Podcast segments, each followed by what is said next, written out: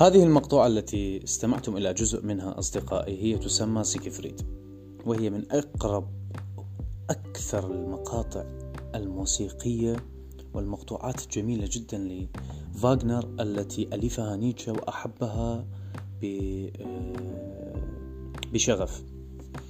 سنرى أن الموسيقى في تحليل فريدريك نيتشه قد ربطها بالناس. وأكثر ما يشيد به في هذا الكتاب هو أن نشعر بالابتهاج في الواقع الفعلي وليس انتظارنا للحياة الأخروية. آه، الحياة التي لا لا ندري ما الذي يحصل بها. ليس هذا فقط بل إن تأثير الحياة الأخروية أو العالم الآخر عالم الجنان وعالم التهديد بالجحيم هو لا يصلح أن يكون عالما بديل لهذا العالم الفعلي.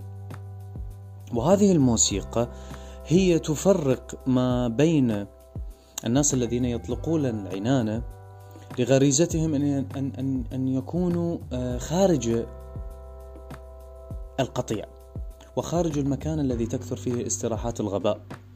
بل أن الإنسان يجب أن يسير في طبيعته الخ... طبيعته الخاصة أن ينكر أن ينتقد إساءة الفهم أن ينتفض ضد الأصدقاء آه، وأن للعزلة سحر خاص. يتمثل بإغراء السر الداخلي وهذا ما سنجده في المقطوعة تفتش بلهفة عن ذات الإنسان وهي بيان لاختراق الجماعة هي رسالة للصور والأشكال هي حركة فكرية من الموسيقى هي تنقيب عن الأعماق عن الخبء الداخلي الذي نعيش فيه مع عالمنا الداخلي. هي ضياء كما يعتبرها فريدريك نيتشه ضياء للدرب وهي هواء للاستنشاق. هي غريزة تقلع الإنسان عن عزلته المستكن معها في القطع. يجب أن يعيش عزلته الخاصة أن يعيش بصراحة مع عسر الهضم الفكري كما يسميه. آه، وهذا ما نجده في العلم المرح. وسأتحدث عن الكتاب طبعا في وقت قادم آه، وأعترف آه، نيتشه بأن هذه الموسيقى هي لها قيمة كبيرة جدا. الرقص عند فريدريك نيتشه ليس معناه أن تهز وركيك أو تحرك يداك كما في رقصة الفلامينغو أو في رقصتنا الشعبية. وليست تلك الركضة التي يعنيها تحريك الجسد فقط بل الأعضاء هي كلها بداية لجسم واحد كما يقول كورنثيوس. وهذا الاقتباس سمعته من ماثيو ماكوني في مسلسل True Detective المحقق الفذ. ما يعني الرقص عند فريدريك نيتشه؟ وهذه الحلقة هي الثانية في تقديمنا لكتاب ولادة المأساة The Birth of Tragedy. اختار فريدريك نيتشه ديسينيوس أو ديونيسيوس و تترجم من اللغة اللاتينية عدة تعابير وعدة ألفاظ. ديسينيوس هو إله حصاد العنب والنبيذ والنشوة. وبالنسبة للرومان هذا الإله مشهور. وفي العالم القديم يمثل طقوس العربدة والخروج عن العقل والخروج عن اللغة الخروج عن السائد. هو الإله الذي يصلي بالسكارى. الإله الذي يعيش في الجانب النقيض من الأخلاق في الجانب الصاخب في عالم الانتشاء بالفن والثقافة. ديسينوس ارتبط بالموسيقى والرقص كشكل من أشكال التعبير التي تتجاوز اللغة والمنطق والعقل. الرقص هو القدرة على تنشيط الإحساس بخلاف اللغة التي تحتاج الكثير لنكتبه حتى نصف ألما واحدا أو حتى نصف حبا أو حتى نصف خيالا. أتذكر أن أحد الكتاب آه، وكان اسمه سامويل بيكيت. في مالوي يموت كان ينشط الخيال عبر اللغة لوصف عالم آخر ضيق. لكن هو لم يصف العالم كاملا بل حدده في رواية. حدد عالم وشخصيات متألمة تنتظر الوقت. وفي زمانه الخاص هناك نوع من أنواع الخلق بمعنى أن الكاتب هو الذي يمثل ديسينيوس والإنسان الذي يريد أن يتغلب على الشعور بالوحدة عليه أن يرقص أي أن يتفنن في حركته أمام معبد الإحساس التاريخي ماذا يعني معبد الإحساس التاريخي؟ يقول نيتشه إننا جميعا نشترك في هوية واحدة كأطباء بروتستانت كمثليين يهود نساء رجال أطفال. كلنا نشترك بما اسمه البيساكولوجيا أي النشوة. النشوة ليست عند فريدريك نيتشه هي اللحظة التي ينتشي بها المرء عندما يفعل شيئا إيجابيا كالاستمناء كنشوة الطعام. كنشوة الرسم كنشوة الاستماع إلى الموسيقى كنشوة لعب الرياضة. النشوات التي تحفز آه، قدرتنا على التقبل آه، أو على مضاعفة الإحساس الذي نعيشه. النشوة عند نيتشه هي الرجوع للوحدة البدائية. الوحدة البدائية هي النقيض لديسينيوس ما هي؟ هي الأبولو. الأبوليان أبولو هو إله الأشياء المتنوعة وهذا الإله ارتبط بالنبوة كالحقيقة والمعرفة أي عكس ديسينيوس الذي ارتبط بالجسم. يظن أن طبعا نيتشه يظن ويعتقد أن كل نظير مثالي هو من الممكن أن يعطينا نشوة تخرجنا من دونية العالم أي نظرتنا الذاتية. فنحن كأفراد إذا بقينا مثلما أعطانا حلا أي سقراط هو كان يعني ينتقد سقراط لأنه شرع لمفهوم المؤسسات الإنسانية أو ألقى بفكرة الإله الواحد. فكرة الإله الواحد هي التي طمست ديسونيوسيتنا الخاصة بمعنى أننا كمفكرون وفنانون و و و وأسر وحصر العالم في مبدأ النظام العقلاني الواحد. أي أننا فهرسنا جميعا كبشر على إيقاع خطيئة واحدة. وهذه الخطيئة هي التي تسير بنا جميعا كبشر. وتطمس التنوع الذي يحاول نيتشه أن يعطينا إياه. يجب أن تقف الروح أمام نفسها وأمام الطبيعة. حتى تحال هذه الذات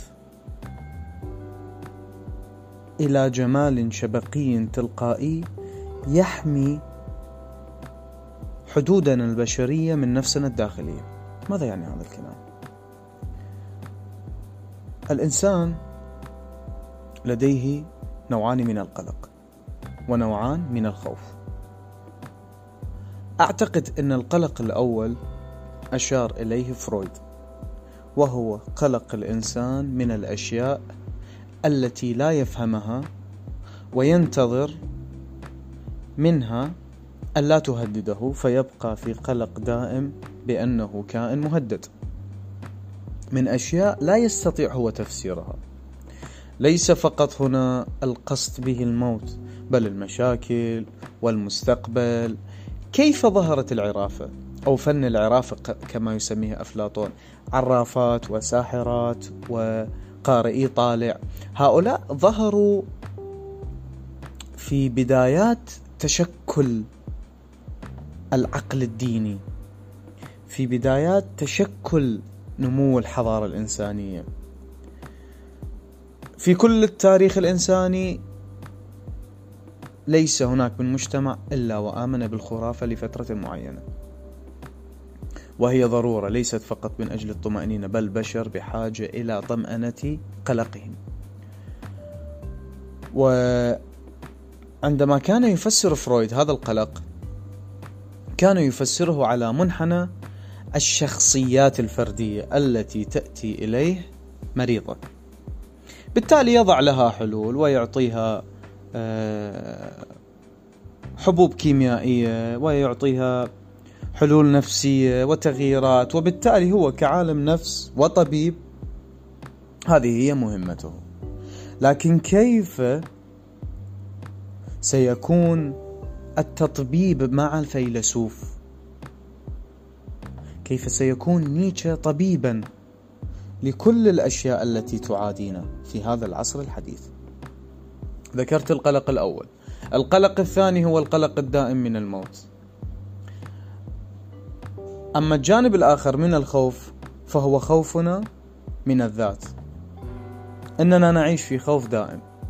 خوف من المواجهة خوف من الزواج خوف من الحرية الخوف من ممارسة الجنس الخوف من السفر الخوف من تقديم مشروع. هذا الخوف هو رد فعل طبيعي جدا. لكن إذا امتزج بتدخلات خارجية من ممكن أن يتحول الإنسان إلى كائن غاضب وإلى كائن وحش. كيف يحذرنا نيتشه من ذلك؟ أرجع إلى كتاب مولد لتراجيديا وهو ليس كتاب فقط عن مولد الموسيقى وليس نقد لهايدجر فقط بل هو ينتقل وسأنتقل معكم إلى ما يسمى الحلم. الحلم في نظر نيتشه هو الذي يجعل الإنسان فنانا في التعامل مع الحياة. هو يذكر واحدة من النصوص الجميلة إلى أحد الشعراء الهيليليين آه، هانز ساكس في كتابه المغني العظيم. ينقل نيتشه هذا النص ويصف لنا ما هو واجب الشاعر أي الحالم هنا. يقول ذلك هو يا صديقي واجب الشاعر أن ينتبه إلى أحلامه ويفهم إن أكثر أوهام البشرية صدقا تلك التي يبدو إنها توحي اليه عبر الحلم. إن كل الشعر وأشكال النظم ما هي إلا ترجمة للحلم فقط. ذكرت لكم أن الصراع الديسونيسي أو ديونيسي أو الأبولوني في الجانب الآخر هو صراع قديم صراع حضاري يمثل نزعتين عالميتين. هذا الصراع هو صراع فني وصراع لنسميه صراع نفسي ما بين آه، الفنون البصرية بين الفنون النحتية بين فنون الشعر. نيتشه يتحدث عن الخوف من الشكل الجسماني. عندما نرى هذه المنحوتات الجميلة جدا التي آه، آه، توضع فيها كل الدقة الجمالية مثل منحوتة ألكسندر فيكتوريا مثل منحوتة موسى مثل منحوتة إبراهيم التي نحتها كارافاجيو وكارافاجيو عندما نحت إبراهيم ضربه بالبلطة أي الفأس وقال له لقد وضعت فيك كل شيء لماذا لا تتحدث؟ ونحن عندما ننظر إلى آه، هذه المنحوتة أو هذا التمثال نجد فيه تفاصيل دقيقة جدا. الرأس الأقدام حركة الأصابع تشنج الوركين آه، الرقبة وانقباضات الصدر وكذلك الذراع وشدة الأصابع والانقباض على الكتاب. وسنرى أن هناك ضربة خفيفة في رأس إبراهيم. آه، في الواقع شوبنهاور يرى أن رؤية البشر ما هي إلا موهبة وهذه الموهبة يجب أن ترتبط بالإمكانية الفلسفية أي أن نرى هذا الجمال بتصرف وأن ننطلق من هذه النزعة التي تتركنا فيها التعابير الجمالية. آه، هناك ضريرة آه، عفوا هناك ضرورة مبهجة كان يفعلها الإغريق وهي النحت ويعتبرها نيتشه هي من الضرورات أو من الأشياء الضرورية التي تقترب من الوهم الجميل. أي هناك محاكاة داخلية لحقائق سامية؟ يعني نيتشه كان يعتبر الجمال حقيقة سامية إذا كان يؤثر على النفس الإنسانية بشكل آه، كبير جدا. هناك صور للحلم يعني صور علاجية. أنا قلت أن كيف يعالجنا. آه، نيتشه يعالجنا من خلال ما يسمى الصور الباثولوجية صور التأثير العلاجية باثولوجي العلاج يعني يضع لنا حلول عن طريق الفن عن طريق هذا الوهم. آه، ما يسميه هو الشيء الذي يخدع الواقع الفعلي أو الواقع الأصلي الذي نعيش به. ونيتشه يرى أن دوافعنا المتوحشة، دوافعنا الحيوانية، دوافعنا الغرائزية من الممكن أن نخفضها ونخففها عن طريق الفن، ملامسة الفن، الكتابة على الفن، الهدوء مع الفن. ليس الموسيقى وحدها بل يقول إن الإله الأبولوني. نحن لا نستطيع أو الديسونيوسي لا نستطيع أن نلمسه فقط بالقراءة بل علينا أن نشعر ما كان موجودا عند الإغريق. يجب أن, نف... أن نغضب عندما نفتقد السعادة. يجب أن نحمل وقار الوهم الجميل وليس الوهم الديني. هناك وهم يجب أن نغمض عينانا ونتخيله ونراه كأنه يرتدي نقاب المايا مثل ما يقول شوبنهاور. المايا هي حضارة قديمة كانت تسود فيها حالات الرسم بشكل كبير جدا وحالات الفن والنحت. وكانت هذه الحضارة آه، قد آه، أثرت على شوبنهاور بشكل كبير بالتالي انتقلت إلى انتقلت إلى فريدريك نيتشه. ويضرب لنا مثال عن الفن نيتشه مثال جميل جدا. يقول هو يشبه الربان الذي يركب في زورقه مفعم بالثقة يمتلك حرفة في اختراق عباب البحر مترامي الأطراف بلا نهاية أي أنه يرفع يديه. آه، يرتفع وينخفض مع الموج العاتي ويجلس آه، بهدوء آه، شديد جدا عندما يريد أن يتعامل مع فردانيته. انظروا هذا المثال الجميل جدا. الشخص الذي يريد أن يتعامل مع شخصيته وفردانيته بحسب فريدريك نيتشه يشبهه بربان المركب. المركب الذي يكون على الموج المتراقص أي هذا التلاطم آه، بين المد والجسر. هذه الوحشية التي ترتفع بنا إلى الأعالي وتهبط إنا آه، تهبط بنا إلى الأسفل. عشرة أمتار وخمسة أمتار و يقول أن الفرد إذا كان على ثقة بأن هذا البحر لن يغرقه فهذا يسمى نوع من أنواع الإيمان. الإيمان هو التحدي بين الهدوء الواقع في نفسك الداخلية وبين الوحشية التي تفرضها عليك الطبيعة. بالتالي إذا كنت أنت صاحب ثقة مع هذه التلاطمات فبالتالي ستخفض الرعب الهائل. يجب أن نرقص هكذا قالت الحياة حتى تتجلى المعرفة. والعقل ليس كافيا بتفسير كل شيء بل علينا أن نجرب رحلة الجسد. نحن حتى لو جلسنا في في في في في في أجمل مناطق التفكير في مكتبه في مكان يمكن أن نعيش من خلاله نشوة آه، فكرية وعقلية. هذا لا يكفي. الجسد يجب أن يريد حقه في الفردانية فهذا موجود في صميم الإنسان ومن حق الطبيعة في الواقع. ويجب أن نشعر بديسينيوس من خلال تخدير الجسد من التسمم الذي يورثه فيه الثبات. أي أننا عندما نكون ثابتين من دون أن نرقص سنتخدر بالتالي نتحول إلى أغبياء أو إلى صارمين نفكر فقط. في العصور الوسطى في ألمانيا آه الغناء والرقص تزايد بشكل كبير حتى أن الناس كانوا يرقصون وهم يتجولون وفتحت بارات كثيرة جدا. و أصبح حتى الطابع الديني قد تأثر. هناك شخصيات كانت تلبس آه، آه، رداء يوحنا والقديس فيتوس. وتنشد لباخوس أشعار. هكذا احتل المسرح في ألمانيا حفلات الخمر والرقص.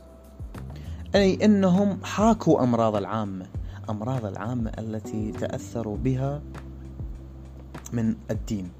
وأصبحت طبيعتهم آه، غريبة جدا في نظر آه، فريدريك نيتشه. لم يغنوا للفرح ولم يغنوا للرسم التشكيلي ولم يغنوا للجدارة الإنسانية بل ظلوا كما يسميهم نيتشه الواحديين أي أنهم يعيشون في غموض فرداني ويعتقدون أنهم مجتمع راقي.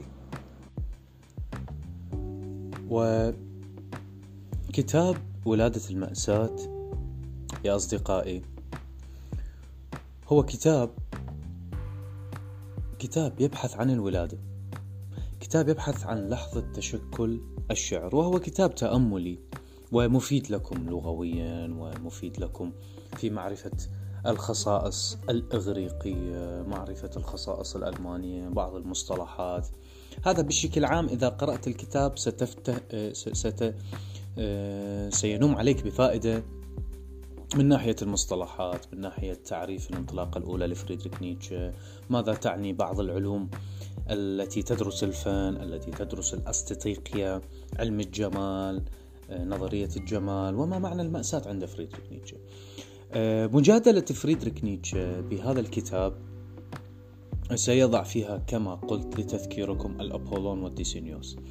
والأبولون هو الإله الذي يمثل تدبير النفس وضبطها والانسجام والحب والمعرفة والأخلاق والحكمة وإلى آخره والعقلانية السقراطية. بالتالي آه نيتشه يريد أن يأخذنا إلى خارج ضبط النفس أي إلى خارج سقراط. سقراط كان ينصحنا كفيلسوف وينصحنا كحكيم أن ننضبط وأن نتحلى بالشجاعة وأن نتحلى بالتفاؤل ونتحلى في ذات الوقت بالعقلانية في حسب فريدريك نيتشه أننا يجب أن نحيي الإله ديسينيوس الذي حاول أن يقتله سقراط. باستخدام الموسيقى الفاغنرية يعني عندما نسمع واحدة من موسيقى فاغنر سنشعر أن ديسينيوس موجود لأنه آه، يحطم الصمت الصخري الذي وضعه سقراط. وهذا الكتاب أصبح موضع جدل لأنه عمل غير تقليدي صراحة. وانتقد الأفكار الكلاسيكية التي خيمت في العقل الألماني والعقل العالمي عموما. آه، وهذا الكتاب يشارك أيضا في آه، مصير السياسة و آه، الدولة القومية التي أصبحت عليها ألمانيا. ويميز ما بين التاريخ السابق وما بين التاريخ الحالي وكيف ظهر الانحطاط في فرنسا وإنجلترا وغيرها من ال الدويلات أو الدول عفوا التي تأثرت بالعقل السقراطي. ويقدم نيتشه مسحا تاريخيا جميلا جدا في فترة ما قبل المسيحية وأوائل المسيحية وبعدها. و سنفهم لماذا كانت ألمانيا ثقافة غنية ويجب على نيتشه أنه كفيلسوف أن يعيد سحرها آه، القديم ويخرجها من مأساة سقراط ويخرج الفلسفة أيضا كشكل عام بشكل عام من مأساة سقراط كمفكر وكيف كفيلسوف وهذا الكتاب هو أعتبره مرجعا لدراسة بداية الشعر وكيف انبثقت اتجاهاته وأعرافه الثقافية واختلفت وتغيرت. ثم أن نيتشه ينتقد الشعر الغنائي آه، في حب البلاط وينتقد التجربة الشعرية, الشعرية عفوا من دون آه، مغازلة شهوانية للداخل.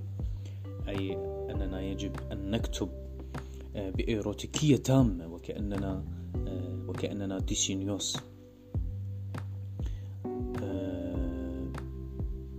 الكتاب جميل جدا. وستشعرون أو ستست يعني سيغدق عليكم بفائدة كبيرة. كما قلت لغوية وبحثية ونقدية أيضا.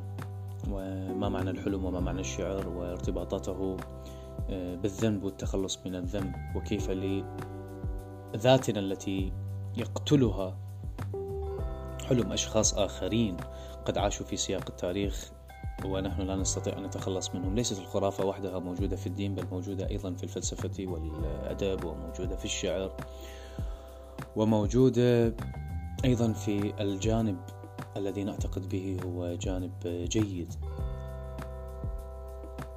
وأنا أعتقد أن هذا الكتاب يقارن بالكوميديا الإلهية ويقارن بفاوست لغوته مع اختلافات كبيرة جدا بين أن فاوست هي رواية. وتحولت إلى مسرحية ومسرحية جميلة جدا لفولفغانغ غوتا. وهي مطالبة بالحق العام للأشخاص الذين يخرجون عن القانون ويحاولوا أن يؤمنوا بأشياء أخرى. أما في هذا الكتاب وكما قلت لكم هي رحلة نقدية وبحثية وهذا الكتاب يمثل ثورة في الأسلوب وثورة في التشكل وثورة في القراءة للأخلاقيات الموسيقية. وبحث بطولي في الحضارة الجرمانية وبحث في عقلية سيكفريد وتريسان أن إيزولت هي مقاطع موسيقية قد ألفها فاغنر وأصبح لها صدى كبير جدا في محاربة المأساة.